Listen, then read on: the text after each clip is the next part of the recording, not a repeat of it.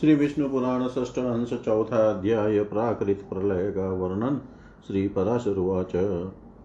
सप्तर्षिस्थानमाक्रम्य स्थिते अम्बसी महामुने एकार्णवं भवत्येत्रैलोक्यमखिलं ततः मुखनिश्वासजो विष्णोर्वायुस्ताञ्जलदास्ततः नाशयन्वाति मेत्रेय वर्षाणामपरं शतं सर्वभूतमयोऽचिन्तयो भगवान् भूतभावननादिरादिर्विश्वस्य पीत्वा वायुमशेषत एकानवै ततस्तस्मिन् शेषशय्या जग शेषशय्या गतः प्रभु ब्रह्मरूपधरस्य शेते भगवानादिकृद्धरी जनलोकगते सिद्धै शङ्काध्यैरभिष्टुतः ब्रह्मलोकगतैश्चैव चिन्तयमानो मुमुक्षुभिः। आत्ममायामहीं दिव्यां योगनिन्द्रां समास्थित आत्मानं वासुदेवाख्यं चिन्तयन् मधुसूदन्। एष ने नेमितिको नाम मैत्रेय प्रतिसञ्चर निमित्तं तत्र यच्चेते ब्रह्मरूपधरो यदा जागर्ति सर्वात्मा स तदा चेष्टते जगत्निमिलत्येदखिलं मायाशयां गते अच्युते पद्मयोनिर्दिनं यत्तु चतुर्युगसहस्रवत्।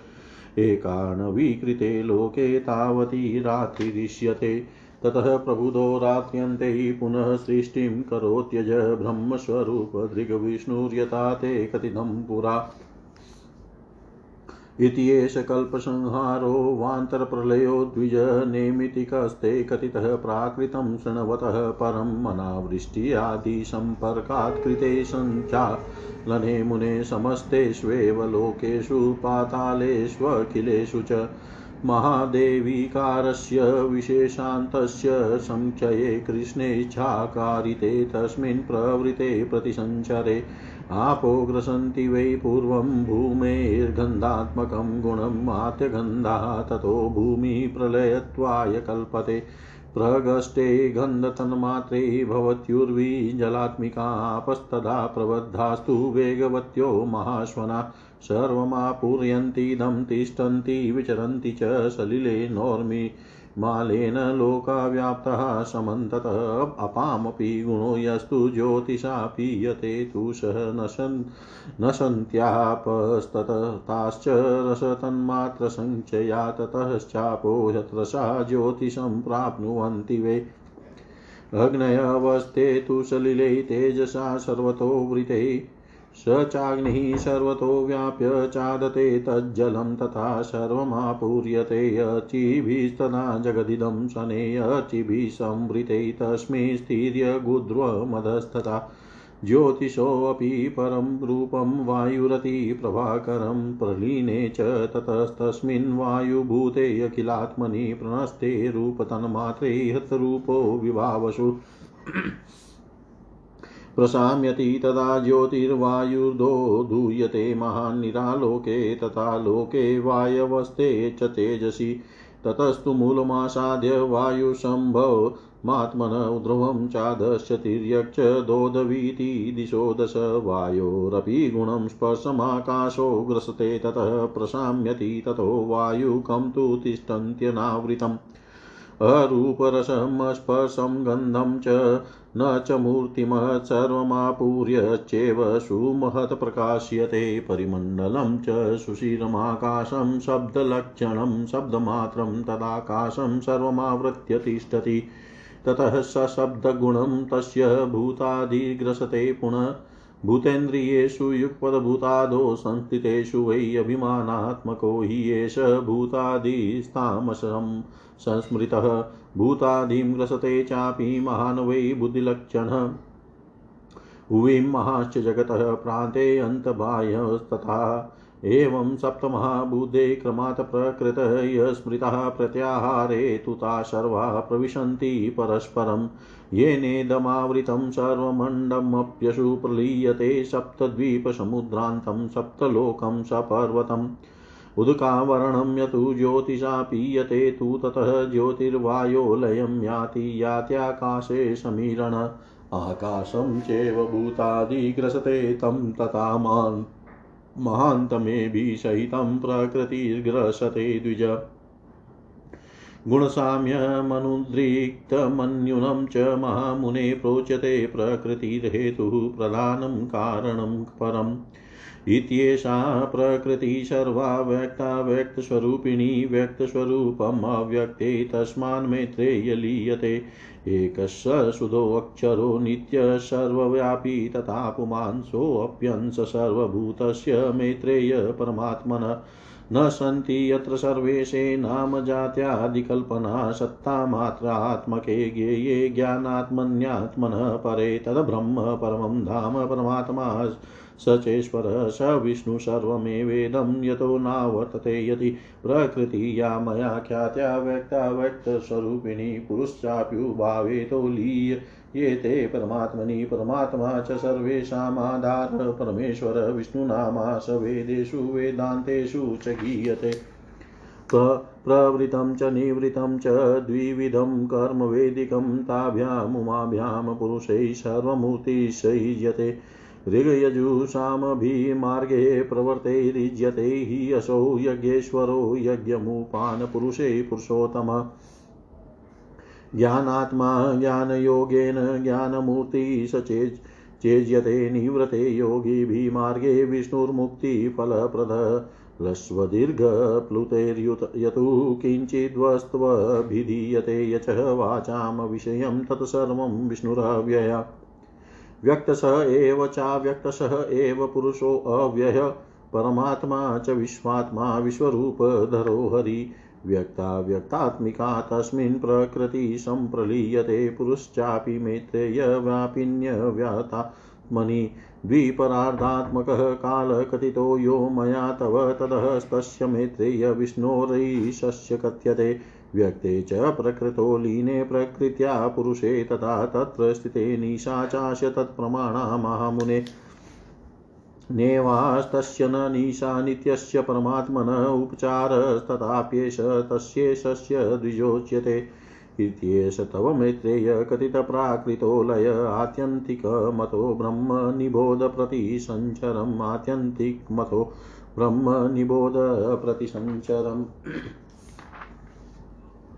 श्री पराशर जी बोले, हे मुने, जब जल सप्तषियों के स्थान को भी पार कर जाता है तो यह संपूर्ण त्रिलोकी एक महासमुद्र के समान हो जाती है। हे मित्र यह तदनंतर भगवान विष्णु के मुख निश्वास से प्रकट हुआ वायु उन मेघों को नष्ट करके पुनः सौ वर्ष तक चलता रहता है।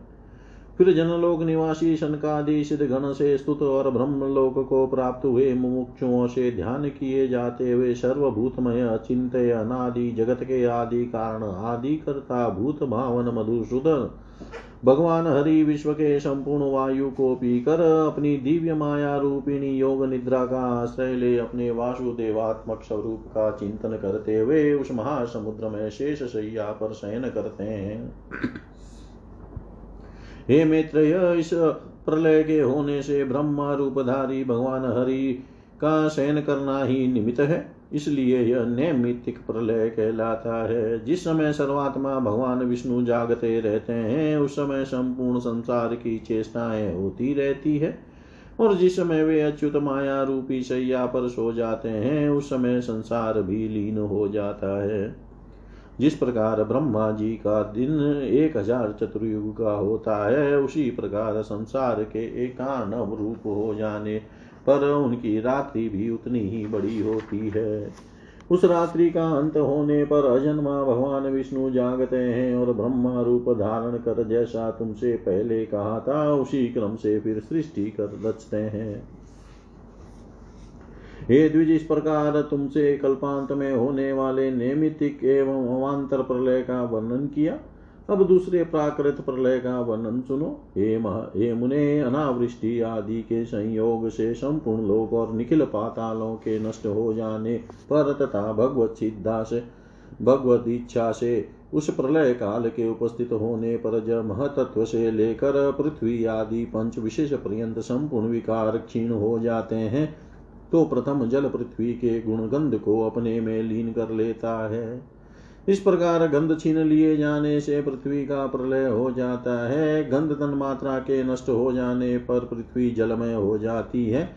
उस समय बड़े वेग से घोर शब्द करता हुआ जल बढ़कर इस संपूर्ण जगत को व्याप्त कर लेता है। यह जल कभी स्थिर होता और कभी बहने लगता है। इस प्रकार तरंग मालाओं से पूर्ण इस जल से संपूर्ण लोक सब और से व्याप्त हो जाते हैं। तदनंतर जल के गुण रस को तेज अपने में लीन कर लेता है। इस प्रकार रस तन मात्रा का क्षय हो जाने से जल भी नष्ट हो जाता है। तब रसहीन हो जाने से जल अग्नि रूप हो जाता है तथा अग्नि के सब और व्याप्त हो जाने से जल के अग्नि में स्थित हो जाने पर वह अग्नि सब और फैलकर संपूर्ण जल को सोयोक लेता है और धीरे धीरे यह संपूर्ण जगत ज्वाला से पूर्ण हो जाता है। जिस समय संपूर्ण लोक ऊपर, नीचे तथा सब और अग्नि शिखाओं से व्याप्त हो जाता है, उस समय अग्नि के प्रकाशक स्वरूप को वायु अपने में लीन कर लेता है। सबके प्राण स्वरूप उस वायु में जब अग्नि का प्रकाशक रूप लीन हो जाता है तो रूप तन मात्रा के नष्ट हो जाने से अग्नि रूपहीन हो जाता है। उस समय संसार के प्रकाशहीन और तेज के वायु में लीन हो जाने से अग्नि शांत हो जाता है और अति प्रचंड वायु चलने लगता है। तब अपने उद्भव स्थान आकाश का आश्रय कर वह प्रचंड वायु ऊपर, नीचे तथा सब और दसों दिशाओं में बड़े वेग से चलने लगता है। तदनंतर वायु के गुण स्पर्श को आकाश लीन कर लेता है, तब वायु शांत हो जाता है और आकाश आवरणहीन हो जाता है। उस समय रूस, रूप रस स्पर्श गंध तथा आकार से रहित अत्यंत महान एक आकाश ही सबको व्याप्त करके प्रकाशित होता है। उस समय चारों ओर से गोल छिद्र स्वरूप शब्द लक्षण आकाश ही शेष रहता है और वह शब्द मात्र आकाश सबको आच्छादित किए रहता है। तदनंतर आकाश के गुण शब्द को भूतादि ग्रस लेता है। इस भूतादि में ही एक साथ पंचभूत और इंद्रियों का भी लय हो जाने पर केवल अहंकारात्मक रह जाने से यह तामस्तम प्रधान कहलाता है। फिर इस भूतादि को भी सत्व प्रधान होने से बुद्धि रूप महतत्व ग्रस लेता है। जिस प्रकार पृथ्वी और महतत्व ब्रह्मांड के अंतर जगत की आदि अंत सीमाएँ हैं, उसी प्रकार उसके बाह्य जगत का भी है। हे महाबुदे हे महाबुदे इसी तरह जो सात आवरण बताए गए हैं, वे सब भी प्रलय काल में पूर्ववत पृथ्वी आदि क्रम से परस्पर अपने अपने कारणों में लीन हो जाते हैं। जिससे यह समस्त लोक व्याप्त है, वह संपूर्ण भूमंडल सातो द्वीप, सातो समुद्र, सातों लोक और सकल पर्वत श्रेणियों के सहित जल में लीन हो जाता है। फिर जो जल का आवरण है, उसे अग्नि पी जाता है तथा अग्नि वायु में और वायु आकाश में लीन हो जाता है। हे द्विज आकाश को भूतादि, तामस, अहंकार, भूतादि को महतत्व और इन सबके सहित महतत्व को मूल प्रकृति अपने में लीन कर लेती है। हे महामुने, न्यूनाधिक से रहित जो सत्वादि तीनों गुणों की साम्यावस्था है, उसी को प्रकृति कहते हैं। इसी का नाम प्रधान भी है, यह प्रधान ही संपूर्ण जगत का परम कारण है। यह प्रकृति व्यक्त और अव्यक्त रूप से सर्वमयी है। ये मैत्रेय, इसीलिए अव्यक्त में व्यक्त रूप लीन हो जाता है। इससे पृथक जो एक शुद्ध अक्षर नित्य और सर्वव्यापक पुरुष है, वह भी सर्वभूत परमात्मा का अंश ही है। जिस सत्ता मात्र स्वरूप, आत्मा, देह आदि संघात से पृथक रहने वाले ज्ञान आत्मा एवं ज्ञातव्य सर्वेश्वर में नाम और जाति आदि की कल्पना नहीं है। वही सबका परम आश्रय पर ब्रह्म परमात्मा है और वही ईश्वर है। वह विष्णु ही अखिल विश्व रूप से अवस्थित है। उसको प्राप्त हो जाने पर योगी जन फिर इस संसार में नहीं लौटते। जिस व्यक्त और अव्यक्त स्वरूपिणी प्रकृति का मैंने वर्णन किया है, वह तथा पुरुष ये दोनों भी उस परमात्मा में ही लीन हो जाते हैं। वह परमात्मा सबका आधार और एकमात्र अधीश्वर है। उसी का वेद और वेदांतों में विष्णु नाम से वर्णन किया है। वेदी कर्म दो प्रकार का है, प्रवृत्ति रूप कर्म योग और निवृत्ति रूप सांख्य योग। इन दोनों प्रकार के कर्मों से उस सर्वभूत पुरुषोत्तम का ही यजन किया जाता है। ऋग यजु और साम वेदोक्त प्रवृत्ति मार्ग, लोग, मार्ग से लोग उन यज्ञपति पुरुषोत्तम यज्ञ पुरुष का ही पूजन करते हैं। तथा निवृत्ति मार्ग में स्थित योगी जन भी उन्हीं ज्ञानात्मा ज्ञान स्वरूप मुक्ति, फलदायक भगवान विष्णु का ही ज्ञान योग द्वारा ये जन करते हैं। ह्लस्व दीर्घ और प्लुत, इन त्रिविध स्वरों से जो कुछ कहा जाता है तथा जो वाणी का विषय नहीं है, वह सब भी अव्यय आत्मा विष्णु ही है। वह विश्व रूपधारी विश्व रूप परमात्मा श्री हरि ही व्यक्त, अव्यक्त एवं अविनाशी पुरुष है। हे मैत्रेय उन सर्वव्यापक और अविकृत रूप परमात्मा में ही व्यक्ता, व्यक्त रूपिणी प्रकृति और पुरुष लीन हो जाते हैं। हे मैत्रेय, मैंने तुमसे जो द्विपरार्ध काल कहा है, वो विष्णु भगवान का केवल एक दिन है। हे महामुने, व्यक्त जगत के अव्यक्त प्रकृति में और प्रकृति के पुरुष में लीन हो जाने पर इतने ही काल की विष्णु भगवान की रात्रि होती है। हे द्विज, वास्तव में तो उन नित्य परमात्मा का न कोई दिन है और न रात्रि, तथापि केवल उपचार अध्यारोप से ऐसा कहा जाता है। मैत्रेय, इस प्रकार मैंने तुमसे यह प्राकृत प्रलय का वर्णन किया। अब तुम आत्यंतिक प्रलय का वर्णन और सुनो। इति श्रीविष्णुपुराणे षष्ठे अंशे चतुर्थोऽध्याय सर्वं श्रीशां सदाशिवार्पणम् अस्तु ॐ विष्णवे नमः, ॐ विष्णवे नमः, ॐ विष्णवे नमः। श्री विष्णु पुराण ष्ठ हंस पांचवा अध्याय आध्यात्मिक आदि त्रिविध तापों का वर्णन, भगवान दत्ता वासुदेव शब्दों की व्याख्या और भगवान के पारमार्थिक स्वरूप का वर्णन। श्रीपराशरुवाच। आध्यात्मिकादि मैत्रेय्य ज्ञात्वा तापत्रयं बुधः उत्पन्नज्ञानवैराग्य प्राप्नोत्यान्त्यतिकं लयम् आध्यात्मिकोऽपि द्विविधः स शारीरो मानसस्तथा शारीरो बहुभिभेदे भिद्यते श्रूयतां च स। शिरोरोगप्रतिश्चाय ज्वरशुल्लभगन्धरे गुल्मासः स्वयुतः श्वासच्छद्यादि भिरनेकधा तथा क्षीरोगातिसारकुष्ठाङ्गामयसङ्गीते भिद्यते देहजस्तापो मानसं श्रोतुमहर्षि कामक्रोधभयद्वेषो लोभमोहविषादजः शोकाशुयावमानेस्यामाचर्यादिमयस्तथा मानसोऽपि द्विजश्रेष्ठतापो भवति नेकदा इत्येवमादिभिभेदेस्तापो हि आध्यात्मिकः स्मृतः। मृगपक्षी मनुष्याद्यै पिशाचो रगर राक्षसे शरीरश्रीपाद्यै शनीणां जायते जादिभौतिक शीतवातोष्णवर्षाम्बुवेद्युत्तादिसमुद्भव तापो द्विजवरश्रेष्ठे कथ्यते चादिदेविक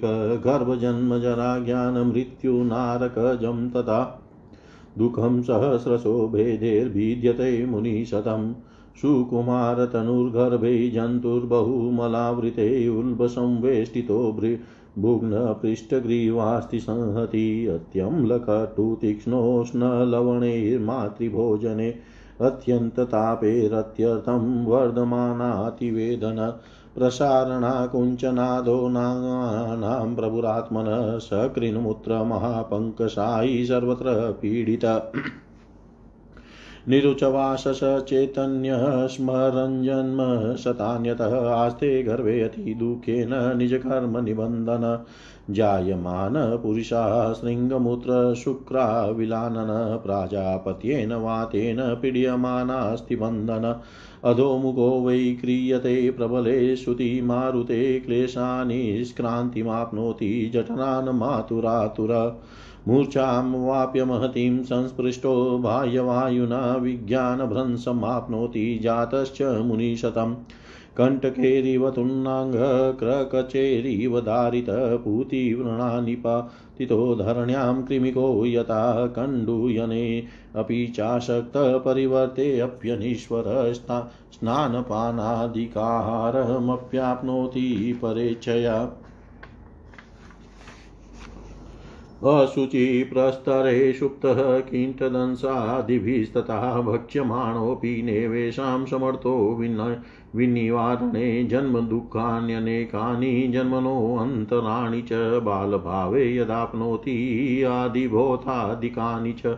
अज्ञानतमसाच्छन्नो मूढान्तः कर्णो नर न जानाति कुतः कोऽहं क्वाहं गन्ताः किमात्मनः केन बन्धेन बन्धो केन बन्धेन बद्धोऽहं कारणं किं कारणं किं कार्यं किं कार्यं वा किं वाच्यं किं नोच्यते को धर्मः, कश्च वा धर्मः, कस्मिन् वर्ते अतः वा कथं किं कर्तव्यम् अकर्तव्यं किं वा किं गुणु, दोषवत एवं पशुसमेर्मूढैर्ज्ञानप्रभवं महत्, अवाप्यते नरे दुःखं शिष्णोदरपरायणे अज्ञानं तामसो भावकार्यारम्भ प्रवर्तय, अज्ञानिनां प्रवर्तन्ते कर्मलोपास्ततो द्विज नरकं कर्मणां लोपात् फलमाहु मनीषिणः तस्मात् ज्ञानिनां दुःखमिह चामुत्रचोत्तमं जरा जर्जर्देह स शिथिलावयपुमान् विगलच्छीर्णदशनो वलिस्नायुशिरावृत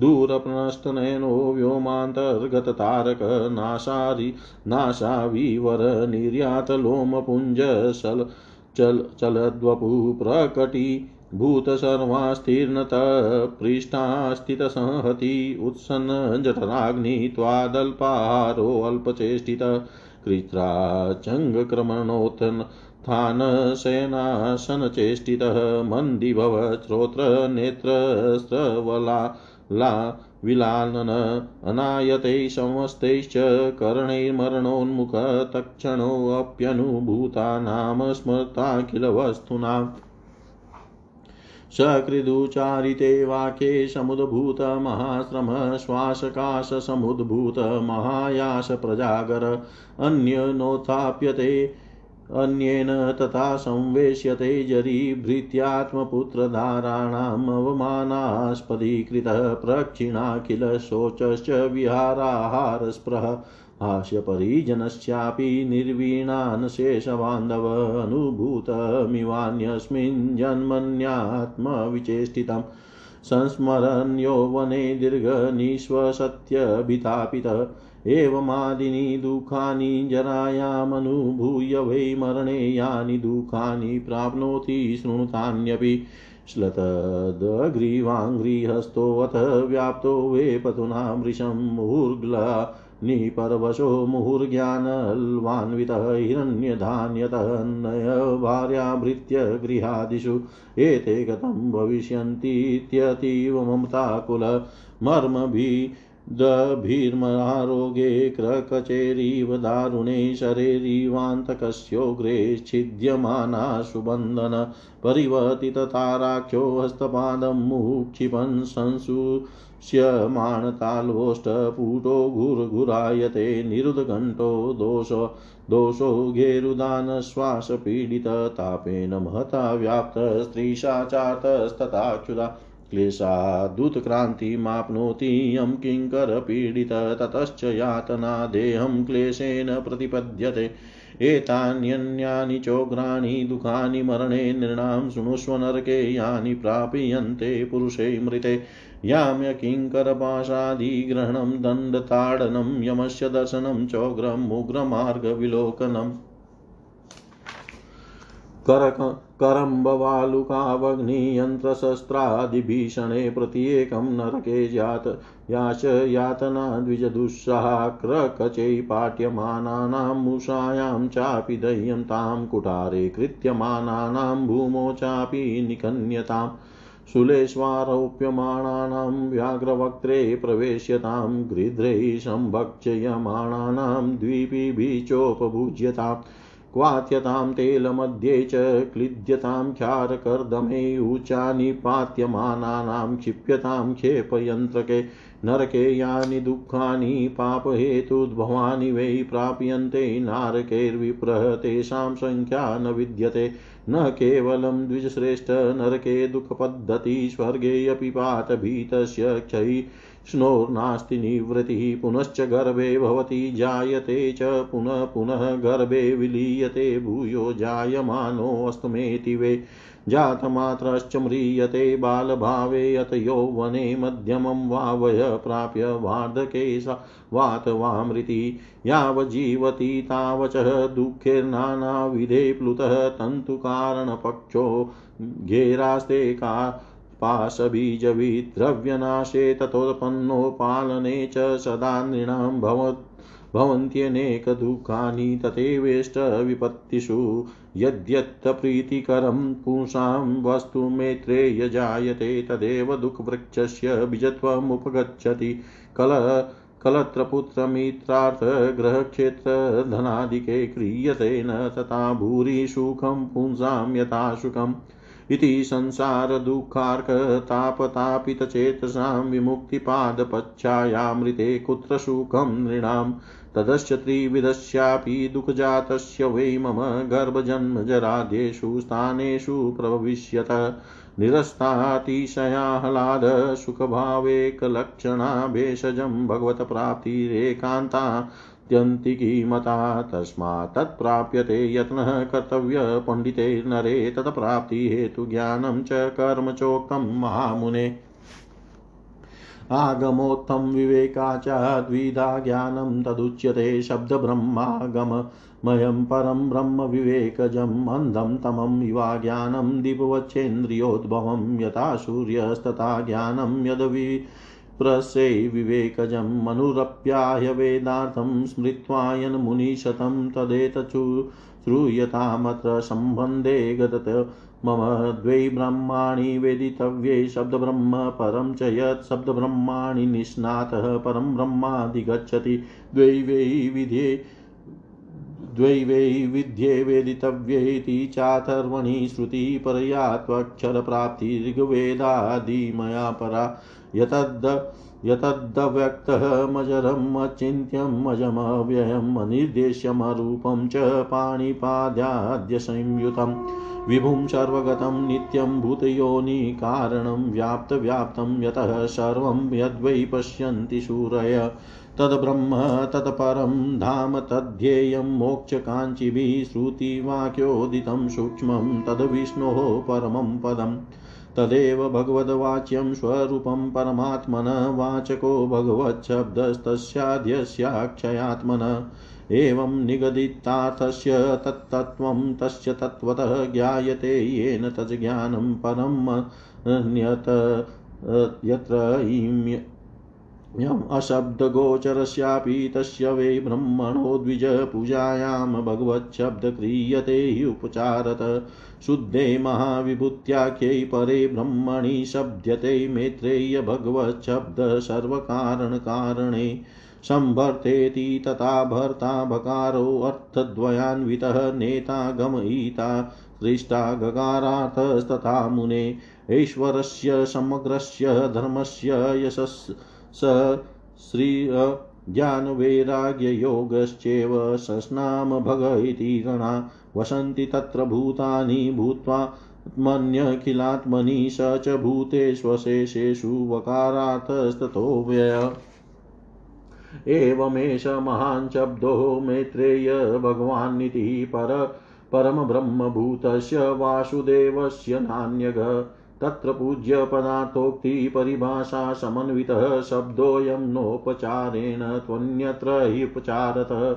उत्पत्तिं प्रलयं चैव भूतानामागतिं गतिं वेति विद्यां विद्यां च स वाच्यो भगवान्निति। ज्ञानशक्तिबलेश्वर्यवीर्यतेजास्य शेषतः। भगवञ्शब्दवाच्यानि विना हेयैर्गुणादिभिः सर्वाणि तत्र भूतानि वसन्ति परमात्मनि भूतेषु च स सर्वात्मा वासुदेवस्ततः स्मृतः। खाण्डिक्यजनकायाः पृष्ठकेशीध्वज पुरा नाम व्याख्यामनन्तस्य वासुदेवस्य तत्त्वतः। भूतेषु वसते योऽन्तव सन्त्यत्र च तानि यतः धाता विधाता जगतां वासुदेवस्ततः प्रभु। स सर्वभूतप्रकृतिं विकरान् गुणादिदोषा च मुने व्यतीतः अतीतसर्वावरणोऽखिलात्मा तेनाश्रितं यदु। भुवनान्तराले समस्तकल्याणगुणात्मकोऽसौ स्वशक्तिलेशावृतभूतवर्गः इच्छागृहीताभिमतोरुदेह संसाधिताशेषजगद्धितो य।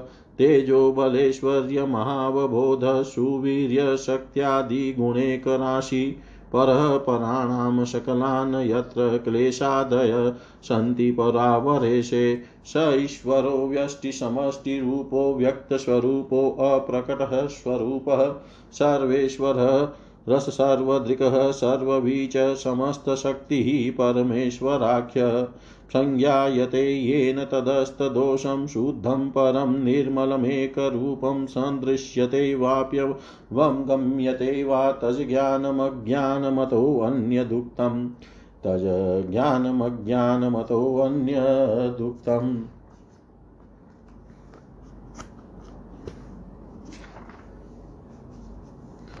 श्री पराशर जी बोले, हे मैत्रेय आध्यात्मिक आदि देवक और आदि भौतिक तीन तापों को जानकर ज्ञान और वैराग्य उत्पन्न होने पर पंडित जन आत्यंतिक प्रलय प्राप्त करते हैं। आध्यात्मिक ताप शारीरिक और मानसिक दो प्रकार के होते हैं। उनमें शारीरिक ताप के भी कितने ही भेद है, वह सुनो। श्री रोग प्रतिश्याय पिनस ज्वर शूल भगंदर गुल्म अर्श बवासिर शोत सृजन श्वास दमा। छर्दी तथा नेत्र रोग अतिसार और कुष्ठ आदि शारीरिक कष्ट भेद से देहिक ताप के कितने ही भेद हैं? अब मानसिक तापों को सुनो। हे द्विश्रेष्ठ काम, क्रोध, भय, द्वेष, लोभ, मोह, विषाद, शोक, असूया, गुणों में दोषारोपण, अपमान, ईर्ष्या और मात्सर्य आदि भेदों से मानसिक ताप के अनेक भेद हैं। ऐसे ही नाना प्रकार के भेदों से युक्त ताप को आध्यात्मिक कहते हैं। मनुष्यों को जो दुख, मृग, पक्षी, मनुष्य, पिशाच, सर्प, राक्षस और सरीसृप, बिच्छू आदि से प्राप्त हो होता है, उसे आदि भौतिक कहते हैं। तथा हे द्विजवर शीत उष्ण वायु, वर्षा, जल और विद्युत आदि से प्राप्त हुए दुख को श्रेष्ठ पुरुष आदि देविक कहते हैं। हे मुनि श्रेष्ठ, इनके अतिरिक्त गर्भ, जन्म, जरा, ज्ञान, मृत्यु और नरक से उत्पन्न हुए दुख के भी सहस्रों प्रकार के भेद हैं। अत्यंत मलपूर्ण गर्भाशय में उल्ब गर्भ की झीली से लिपटा हुआ यह सुकुमार शरीर जीव, जिसकी पीठ और ग्रीवा की अस्थियाँ कुंडलाकार मुड़ी रहती है, माता के खाए हुए अत्यंत तापप्रद खट्टे कड़वे चरपरे, गर्म और खारे पदार्थों से जिसकी वेदना बहुत बढ़ जाती है। जो मल मूत्र रूप महापंक में पड़ा पड़ा संपूर्ण अंगों में अत्यंत पीड़ित होने पर भी अपने अंगों को फैलाने या सिकोड़ने में समर्थ नहीं होता और चेतना युक्त होने पर भी श्वास नहीं ले सकता। अपने सैकड़ों पूर्व जन्मों का स्मरण कर कर्मों से बना हुआ अत्यंत दुख पूर्वक गर्भ में पड़ा रहता है। उत्पन्न होने के समय उसका मुख मल, मूत्र, रक्त और वीर्य आदि में लिपटा रहता है और उसके संपूर्ण अस्थि बंधन प्रजापत्य गर्भ को संकुचित करने वाली वायु से अत्यंत पीड़ित होते हैं। प्रबल प्रसूति वायु उसका मुख नीचे को कर देती है और वह आतुर होकर बड़े क्लेश के साथ माता के गर्भाशय से बाहर निकल पाता है। हे मुनिशतम उत्तम, उत्पन्न होने के अनंतर बाह्य वायु का स्पर्श होने से अत्यंत मूर्छित होकर वह जीव बेशुद्ध हो जाता है। उस समय वह जीव दुर्गंध युक्त फोड़े में से गिरे हुए किसी कंटक विद अथवा आरे से चिरे हुए कीड़े के समान पृथ्वी पर गिरता है, उसे स्वयं खुजलाने अथवा करवट लेने की भी शक्ति नहीं होती। वह स्नान तथा दुग्ध पान आदि आहार भी दूसरे ही की इच्छा से प्राप्त करता है। अपवित्र मलमूत्र आदि में सने हुए बिस्तर पर पड़ा हुआ रहता है उसमें कीड़े और डांस आदि उसे काटते हैं, तथापि वह उन्हें दूर करने में भी समर्थ नहीं होता। इस प्रकार जन्म के समय और उसके अनंतर बाल्यावस्था में जीव आदि बहुत आदि अनेकों दुख भोगता है। अज्ञान रूप अंधकार से आवृत होकर मूढ़ हृदय पुरुष यह नहीं जानता कि मैं कहाँ से आया हूँ, कौन हूँ, कहाँ जाऊँगा तथा मेरा स्वरूप क्या है। मैं किस बंधन से बंधा हूँ, इस बंधन का क्या कारण है अथवा यह कारण ही प्राप्त हुआ है, मुझे क्या करना चाहिए और क्या न करना चाहिए। तथा क्या कहना चाहिए और क्या न कहना चाहिए? धर्म क्या है? धर्म क्या है? किस अवस्था में मुझे किस प्रकार रहना चाहिए? क्या कर्तव्य है और क्या अकर्तव्य है? अथवा क्या गुणमय और क्या दोषमय है? इस प्रकार पशु के समान विवेक शून्य शिष्णोदर परायण पुरुष अज्ञान जनित महान दुख भोगते हैं। ये द्विज अज्ञान तामसिक भाव विकार है। अतः अज्ञानी पुरुषों की तामसिक कर्मों में आरंभ के आरंभ में प्रवृत्ति होती है, इससे वेदिक कर्मों का लोप हो जाता है। मनीषी जनों ने कर्म लोप का फल नरक बतलाया है, इसलिए अज्ञानी पुरुषों को यह लोक और परलोक दोनों जगह अत्यंत ही दुख भोगना पड़ता है। शरीर के जरा जर्जरित हो जाने पर पुरुष के अंग प्रत्यंग शिथिल हो जाते हैं, उसके दांत पुराने होकर उगड़ जाते हैं और शरीर झुरियों तथा नस नाड़ियों से आवृत हो जाता है। उसकी दृष्टि दुरस्त विषय के ग्रहण करने में असमर्थ हो जाती है। नेत्रों के तारे गोलों को में घुस जाते हैं। नाशिका के रंध्रों में से बहुत से रोम बाहर निकल आते हैं और शरीर कांपने लगता है। उसकी समस्त हड्डियाँ दिखलाई देने लगती है। मेरु दंड झुक जाता है तथा जठराग्नि के मंद पड़ जाने से उसके आहार और पुरुषार्थ कम हो जाते हैं। उस समय उसकी चल चलना, फिरना, उठना, बैठना और सोना आदि सभी चेष्टाएँ बड़ी कठिनता से होती है। उसके स्रोत और नेत्रों की शक्ति मंद पड़ जाती है तथा लार बहते रहने से उसका मुख मलिन हो जाता है। अपनी संपूर्ण इंद्रियाँ स्वाधीन न रहने के कारण वह सब प्रकार मरणासन हो जाता है तथा स्मरण शक्ति के क्षीण हो जाने से वह उसी समय अनुभव किए हुए समस्त पदार्थों को भी भूल जाता है।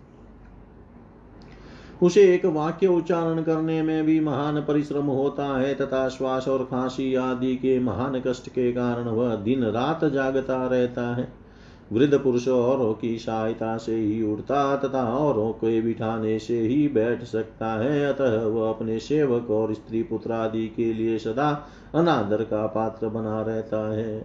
उसका समस्त शौचाचार नष्ट हो जाता है तथा भोग और भोजन की लालसा बढ़ जाती है।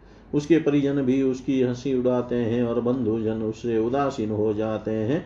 अपनी युवा अवस्था की चेष्टाओं को अन्य जन्म में अनुभव की हुई सी स्मरण करके वह अत्यंत संताप वश दीर्घ निश्वास छोड़ता रहता है। इस प्रकार वृद्धावस्था में ऐसे ही अनेकों दुख अनुभव कर उसे मरण काल में जो कष्ट भोगने पड़ते हैं, वे भी सुनो। कंठ और हाथ पैर शीतल पड़ जाते हैं, तथा शरीर में अत्यंत कंप छा जाता है। बार बार उसे ग्लानी होती और कुछ कभी कुछ चेतना भी आ जाती है।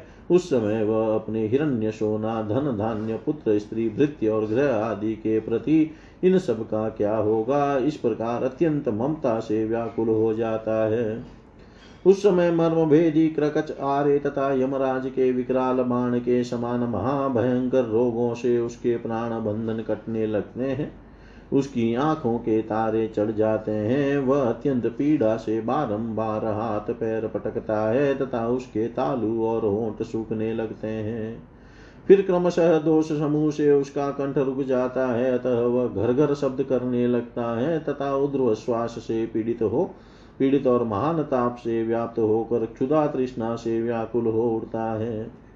ऐसी अवस्था में भी यमदूतों से पीड़ित होता हुआ वह बड़े क्लेश से शरीर छोड़ता है और अत्यंत कष्ट से कर्म फल भोगने के लिए यातना देह प्राप्त करता है। मरण काल में मनुष्यों को ये और ऐसे ही अन्य भयानक कष्ट भोगने पड़ते हैं। अब मरणोपरांत उन्हें नरक में जो यातनाएँ भोगनी पड़ती है, वह सुनो। प्रथम यम किंकर अपने पाशों में बांधते हैं, फिर उनके दंड प्रहार सहने पड़ते हैं। तदनंतर यमराज का दर्शन होता है और वहाँ तक पहुँचने में बड़ा दुर्गम मार्ग देखना पड़ता है। हे द्विज, फिर तप्त बालू का अग्नि यंत्र और शस्त्रादि से महाभयंकर नरकों में जो यातनाएँ भोगनी पड़ती है, वे अत्यंत असह्य होती है। आरे से चीरे जाने, मूस में तपाए जाने, कुल्हाड़ी से काटे जाने, भूमि में गाड़े जाने, सूली पर चढ़ाए जाने, सिंह के मुख में डाले जाने, गिद्धों के नोचने, हाथियों से दलित होने, तेल में पकाए जाने, खारे दलदल में फंसने, ऊपर ले जाकर नीचे गिराए जाने और क्षेपण यंत्र द्वारा दूर फेंके जाने से नरक निवासियों को अपने पाप कर्मों के कारण जो जो कष्ट उठाने पड़ते हैं, उनकी गणना नहीं हो सकती। हे द्विश्रेष्ठ केवल नरक में ही दुख हो, सो बात नहीं है। स्वर्ग में भी पतन का भय लगे रहने से कभी शांति नहीं मिलती। नरक अथवा स्वर्ग भोग के अनंतर बार बार वह गर्भ में आता है और जन्म ग्रहण करता है, तथा फिर कभी गर्भ में ही नष्ट हो जाता है और कभी जन्म लेते ही मर जाता है। जो उत्पन्न हुआ है, वह जन्मते ही बाल्यावस्था में युवा अवस्था में, मध्यम भय में अथवा जराग्रस्त होने पर अवश्य मर जाता है। जब तक जीता है, तब तक नाना प्रकार के कष्टों से घिरा रहता है। जिस तरह की कपास का बीज तंतुओं के कारण सूत्रों से घिरा रहता है। द्रव्य के उपार्जन, रक्षण और नाश में तथा इष्ट मित्रों के विपत्तिग्रस्त होने पर भी मनुष्यों को अनेकों दुख उठाने पड़ते हैं। हे मित्र यह मनुष्यों को जो जो वस्तुएँ प्रिय है, वे सभी दुख रूपी वृक्ष का बीज हो जाती है। स्त्री, पुत्र, मित्र अर्थ गृह क्षेत्र और धन आदि से पुरुषों को जैसा दुख होता है, वैसा सुख नहीं होता। इस प्रकार सांसारिक दुख रूप सूर्य के ताप से जिनका अंतकरण तप्त हो रहा है, उन पुरुषों को मोक्ष रूपी वृक्ष की घनी छाया को छोड़कर और कहाँ सुख मिल सकता है? अतः मेरे मत में गर्भ जन्म और जरा आदि स्थानों में प्रकट होने वाले आध्यात्मिक आदि त्रिविध दुख समूह की एकमात्र सनातन औषधि भगवत प्राप्ति ही है, जिसका निरतिशय आनंद रूप सुख की प्राप्ति कराना ही प्रधान लक्षण है। इसलिए पंडित जनों को भगवत प्राप्ति का प्रयत्न करना चाहिए। हे महामुने, कर्म और ज्ञान ये दो ही उसकी प्राप्ति के कारण कहे गए हैं। ज्ञान दो प्रकार का है, शास्त्रजन्य तथा विवेकज। शब्द ब्रह्मा, ब्रह्म का ज्ञान शास्त्र जन्य है और पर ब्रह्म का बोध विवेकज। हे विपर से विप्र से ज्ञान घोर अंधकार के समान है। उसको नष्ट करने के लिए शास्त्र जन्य ज्ञान दीपकवत और विवेकज ज्ञान सूर्य के समान है। हे मुनि श्रेष्ठ, इस विषय में वेदार्थ का स्मरण कर मनु जी ने जो कुछ कहा है, वह बतलाता हूँ। श्रवण करो। ब्रह्म दो प्रकार का है, शब्द ब्रह्म और पर ब्रह्म। शब्द ब्रह्म शास्त्र जन्य ज्ञान में निपुण हो जाने पर जिज्ञासु विवेक ज्ञान के द्वारा पर ब्रह्म को प्राप्त कर लेता है।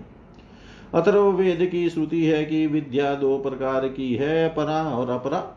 परा से अक्षर ब्रह्म की प्राप्ति होती है और अपरा वेद त्रयी रूपा है। जो अव्यक्त, अजर, अचिंत्य, अज, अव्यय निर्देश्य पाणी, पादादि, शून्य, व्यापक, सर्वगत, नित्य, भूतों का आदि कारण, स्वयं कारणहीन तथा जिससे संपूर्ण व्याप्य और व्याप्य पक प्रकट हुआ है और जिससे पंडित जन ज्ञान नेत्रों से देखते हैं, वह परम धाम ही ब्रह्म है। मुमुक्षुओं को उसी का ध्यान करना चाहिए और वही भगवान विष्णु का वेद वचनों से प्रतिपादित अति सूक्ष्म परम पद है। परमात्मा का वह स्वरूप ही भगवत शब्द का वाच्य है और भगवत शब्द ही उस आद्य एवं अक्षय स्वरूप का वाचक है। जिसका ऐसा स्वरूप बतलाया गया है, उस परमात्मा के तत्व का, जिसके द्वारा वास्तविक ज्ञान होता है, वही परम ज्ञान पर विद्या है। त्रयमयी ज्ञान कर्म कांड इससे पृथक अपरा विद्या है।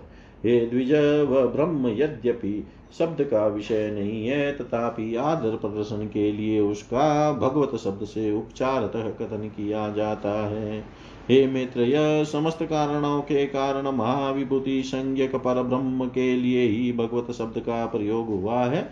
इस भगवत शब्द में भकार के दो अर्थ हैं, पोषण करने वाला और सबका आधार तथा गकार के अर्थ कर्म फल प्राप्त करने वाला, लय करने वाला और रचयता है। संपूर्ण ऐश्वर्य, धर्म यश श्री ज्ञान और वैराग्य इन छह का नाम भग है। उन अखिल, उस अखिल भूतात्मा समस्त भूतगण निवास करते हैं और वह स्वयं भी समस्त भूतों में विराजमान है। इसलिए वह अव्यय परमात्मा ही वकार का अर्थ है। हे मित्र इस प्रकार यह महान भगवान शब्द पर ब्रह्म स्वरूप श्री वासुदेव का ही वाचक है, किसी और का नहीं। पूज्य पदार्थों को सूचित करने के लक्षण से युक्त इस भगवान शब्द का परमात्मा में मुख्य प्रयोग है, तथा औरों के लिए गौण। क्योंकि जो समस्त प्राणियों के उत्पत्ति और नाश आना और जाना तथा विद्या और विद्या को जानता है, वही भगवान कहलाने योग्य है। त्याग करने योग्य त्रिविध गुण और उनके क्लेश आदि को छोड़कर ज्ञान शक्ति बल, ऐश्वर्य, वीर्य और तेज आदि सदगुण ही भगवत शब्द के वाच्य हैं।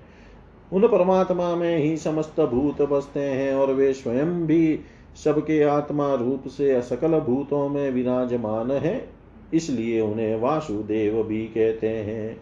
पूर्व काल में खांडिक्य जनक के पूछने पर केशी ध्वज ने उनसे, भगवान अनंत के वासुदेव नाम की यथार्थ व्याख्या इस प्रकार की थी। प्रभु समस्त भूतों में व्याप्त है और संपूर्ण भूत भी उन्हीं में रहते हैं, तथा वे ही संसार के रचयिता और रक्षक हैं, इसलिए वे वासुदेव कहलाते हैं। हे मुने, वे सर्वात्मा, समस्त आवरणों से परे है। वे समस्त भूतों की प्रकृति प्रकृति के विकार तथा गुण और उनके कार्य आदि दोषों से विलक्षण है। पृथ्वी और आकाश के बीच में जो कुछ स्थित है, उन्होंने वह शब्द व्याप्त किया है। वे संपूर्ण कल्याण गुणों के स्वरूप हैं। उन्होंने अपनी माया शक्ति से के लस मात्र से ही संपूर्ण प्राणियों को व्याप्त किया है और वे अपनी इच्छा से स्व मनोनुकूल महान शरीर धारण कर समस्त संसार का कल्याण साधन करते हैं। वे तेज बल, ऐश्वर्य, महाविज्ञान वीर और शक्ति आदि गुणों की एकमात्र राशि है। प्रकृति आदि से भी पर है और उन परापर परावरेश्वर में अविद्यादि संपूर्ण क्लेशों का अत्यंताभाव है। वे वे ईश्वर ही समष्टि और व्यष्टि रूप है। वे ही व्यक्त और अव्यक्त स्वरूप है। वे ही सबके स्वामी, सबके साक्षी और सब कुछ जानने वाले हैं तथा उन्हीं सर्वशक्तिमान की भी परमेश्वर संज्ञा है। जिसके द्वारा वे निर्दोष, विशुद्ध, निर्मल और एक रूप परमात्मा देखे या जाने जाते हैं, उसी का नाम ज्ञान परा विद्या है और जो इसके विपरीत है वही अज्ञान अपरा विद्या है। इति श्रीविष्णुपुराणे षष्ठे अंशे पञ्चमोऽध्याय सर्वं श्रीशां सदाशिवार्पणम् अस्तु ॐ विष्णवे नम, ॐ विष्णवे नम, ॐ विष्णवे नमः।